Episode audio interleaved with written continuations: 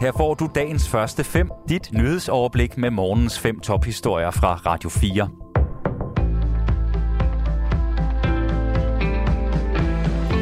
Det er den 18. juli. Mit navn er Anne Svifeldt, og jeg har dagens første fem historier klar til dig.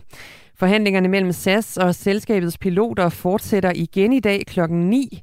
Parterne forhandlede i 33 timer i streg, men måtte i aftes indse, at det heller ikke blev den dag, det lykkedes at få en aftale på plads.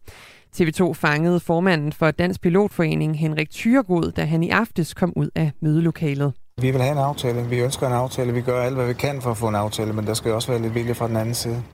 Forhandlingerne blev genoptaget i onsdags, men det har altså stadig ikke været muligt for parterne at finde en løsning. På trods af det er Henrik Thyregod stadig optimistisk. Jamen, jeg kan ikke give noget sådan uh, estimat på, hvor langt man er fra. Altså, det, er, det er muligt at lave en aftale, og det, det kan falde ud til begge sider, vil jeg sige. Op mod 1000 SAS-piloter fra Danmark, Norge og Sverige har strækket siden mandag den 4. juli. Det har betydet tusindvis af aflyste flyvninger midt i sommerferien og kostet SAS dyrt. Luftfartsselskabet oplyste i torsdags, at strækken på det tidspunkt havde kostet SAS op mod 90 millioner kroner dagligt.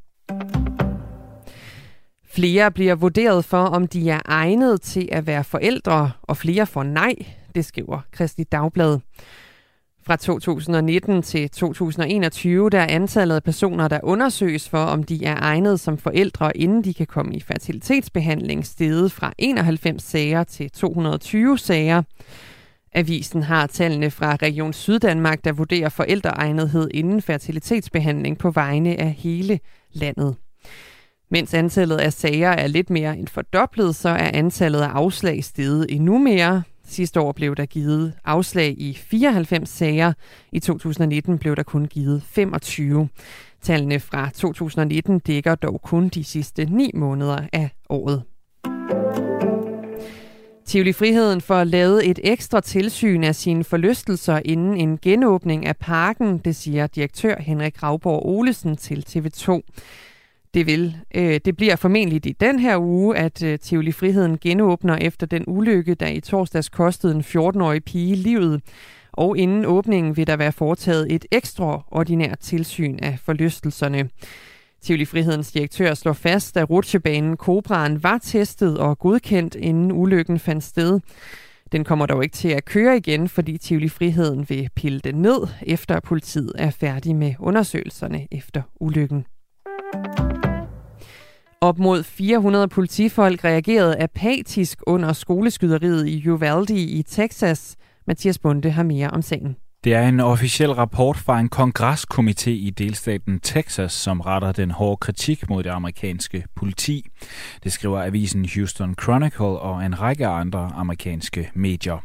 Der blev simpelthen begået systemiske fejl, da næsten 400 politifolk rykkede ud ved skoleskyderiet i Uvalde den 24. maj. Politiet reagerede apatisk, da en bevæbnet 18-årig mand dræbte 19 elever og to lærere. I rapporten der fremgår det, at nogle politifolk vidste, at sårede elever var fanget inde i skolen Rob Elementary sammen med gerningsmanden. Alligevel så ventede de mere end 70 minutter på at konfrontere ham. På skolen Rob Elementary undlod det tilkaldte politifolk at følge deres uddannelse i aktive skudsituationer, og de prioriterede deres egen sikkerhed højere end at redde de uskyldige ofres liv, lyder den hårde konklusion i rapporten. Skolens rektor får også kritik for ikke at benytte skolens højtalersystem til at oplyse lærere om, at gerningsmanden var blevet set bevæbnet på skolens areal. Franske myndigheder måtte i går evakuere endnu flere mennesker fra deres hjem nær den sydfranske by Bordeaux på grund af en stor skovbrand. Branden den tror nu også flere campingpladser i området. Det oplyser lokale myndigheder i en erklæring. Flere end 14.000 mennesker i området er allerede blevet tvunget til at forlade deres hjem eller ferieboliger på grund af branden. Brandfolk har siden tirsdag forsøgt at slå flammerne ned.